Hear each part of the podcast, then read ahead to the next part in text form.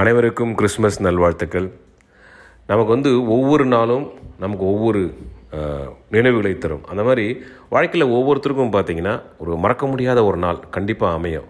அது நல்லதாகவும் இருக்கலாம் கெட்டதாகவும் இருக்கலாம். ஆனால் நல்லதை நம்ம என்றைக்குமே வந்து ஞாபகத்தில் வச்சுக்கணும்.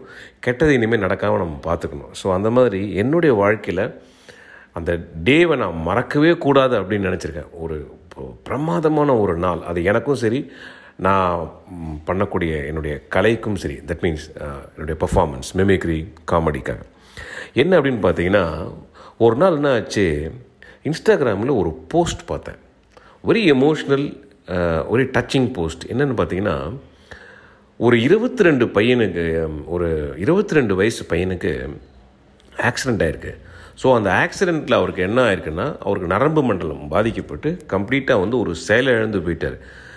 இடுப்புக்கு கீழே ஒர்க் ஆகலை அவரால் நடக்க முடியாது பேச முடியாது ஒரு கையும் வந்து ஒர்க் ஆகலை. ரூம் வந்து பார்க்குறாரு அவ்வளோதான் இஸ் அவர் ரெஸ்பான்ஸே இல்லை அவர்கிட்டருந்து ஒரு மாதிரி. ஸோ அந்த மாதிரி ஒரு பாதிக்கப்பட்டு நிறைய மெடிக்கல் ட்ரீட்மெண்ட் எடுத்திருக்காங்க.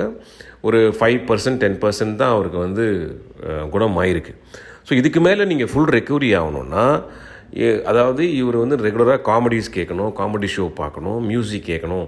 அப்படி பண்ணார்னா இவருக்கு வந்து ஃபுல்லாக ரெக்கவரி ஆகிறதுக்கு நிறைய சான்சஸ் இருக்குதுன்னு டாக்டர்ஸ் அட்வைஸ் பண்ணிட்டாங்க அவங்களுக்கு.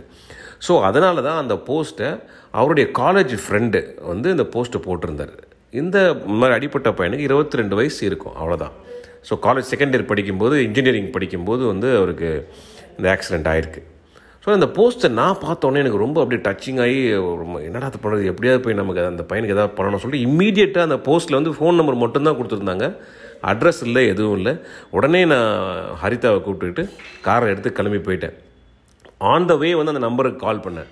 கால் பண்ணால் அந்த நம்பர் கொடுத்துருந்த பையன் வந்து எங்கேயோ ஹைதராபாத்தில் இருக்கார். அவர் வந்து இந்த அடிப்பட்ட பையனுடைய friend college friend is in Hyderabad but ஏதோ படிப்பு விஷயமா அவர் போயிருக்காருங்க ஸோ அப்படி இருக்கும்போது அவர் சொன்னார் அப்புறம் நான் சொன்ன இந்த மாதிரி இப்போ நான் வந்து படவா கோபி நான் உங்களுடைய போஸ்ட்டு பார்த்தேன்.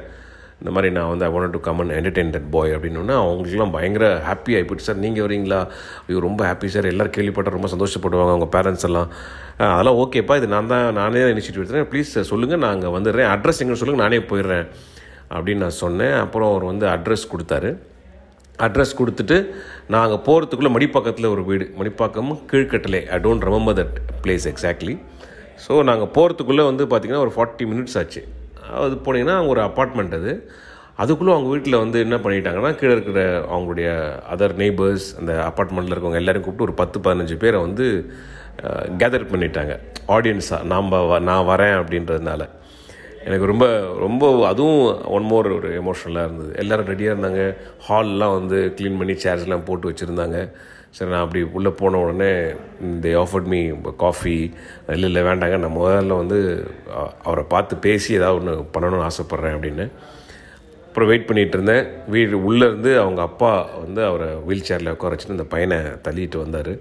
எனக்கு அப்படியே பார்த்த உடனே கண்ணெல்லாம் ரொம்ப கலங்கி போச்சு. ஏன்னா சச் அஸ் ஹேண்ட்ஸம் பாய் ஒரு இருபத்தி ஒரு வயசு இருபத்தி ரெண்டு வயசு இருக்கும் அவ்வளோதான் நல்ல கரு கருன்னு முடி அப்படியே உட்காந்துருக்கான் ஒன்றுமே அவனால் செய்ய முடியல. கண்ணு மட்டும் ஐபால் மட்டும் ரோல் ஆகுது அவ்வளோதான் அப்புறம் அவங்க வீட்டில் சொன்னாங்க சார் அவர் வந்து பெரிய பைக் லவர். பயங்கரமான பைக்ஸ் எல்லாம் நிறைய ஓட்டுவார். அப்படின்னா நான் தென் நான் என்ன பண்ணேன் ஸ்டார்டட் பெர்ஃபார்மிங் நிறைய bike sounds different type of bikes இதெல்லாம் அப்படியே பண்ண ஆரம்பித்து அந்த பையனை நார்மலாக நம்ம எப்படி க்ரௌடில் கலாய்ப்போமோ அந்த மாதிரி அந்த பையனை வந்து நிறைய கலாய்ச்சிருக்கேன் எத்தனை கேர்ள் ஃப்ரெண்ட்ஸ் இருக்குப்பா எங்கே போனா எங்கே போனியா இந்த பொண்ணை பார்த்தியா இந்த ஆக்டர் பார்த்தியா? இதெல்லாம் நிறைய சொல்லினே வந்து அப்படியே என்னுடைய மிமிக்ரிலாம் எல்லாம் பண்ண ஆரம்பித்தேன் பார்த்தா அவங்க எல்லாரும் கிளாப் பண்ணுறாங்க எல்லாம் செய்கிறாங்க அப்புறம் திடீர்னு ஒரு இடத்துல நிறைய பண்ணினே இருக்கும்போது எல்லோரும் ஓடி வந்து அவங்க அப்பா அம்மாலாம் என்கிட்ட ரொம்ப கிட்ட வந்துட்டாங்க. கிட்ட வந்துட்டு என்னை அப்படியே ரொம்ப விஷ் பண்ணி சூப்பர் சார் சூப்பர் சார் அப்படின்னாங்க. எனக்கு ஒன்றுமே புரியல. ஏன்னா இந்த பையன் அப்படியே தான் இருக்கான்.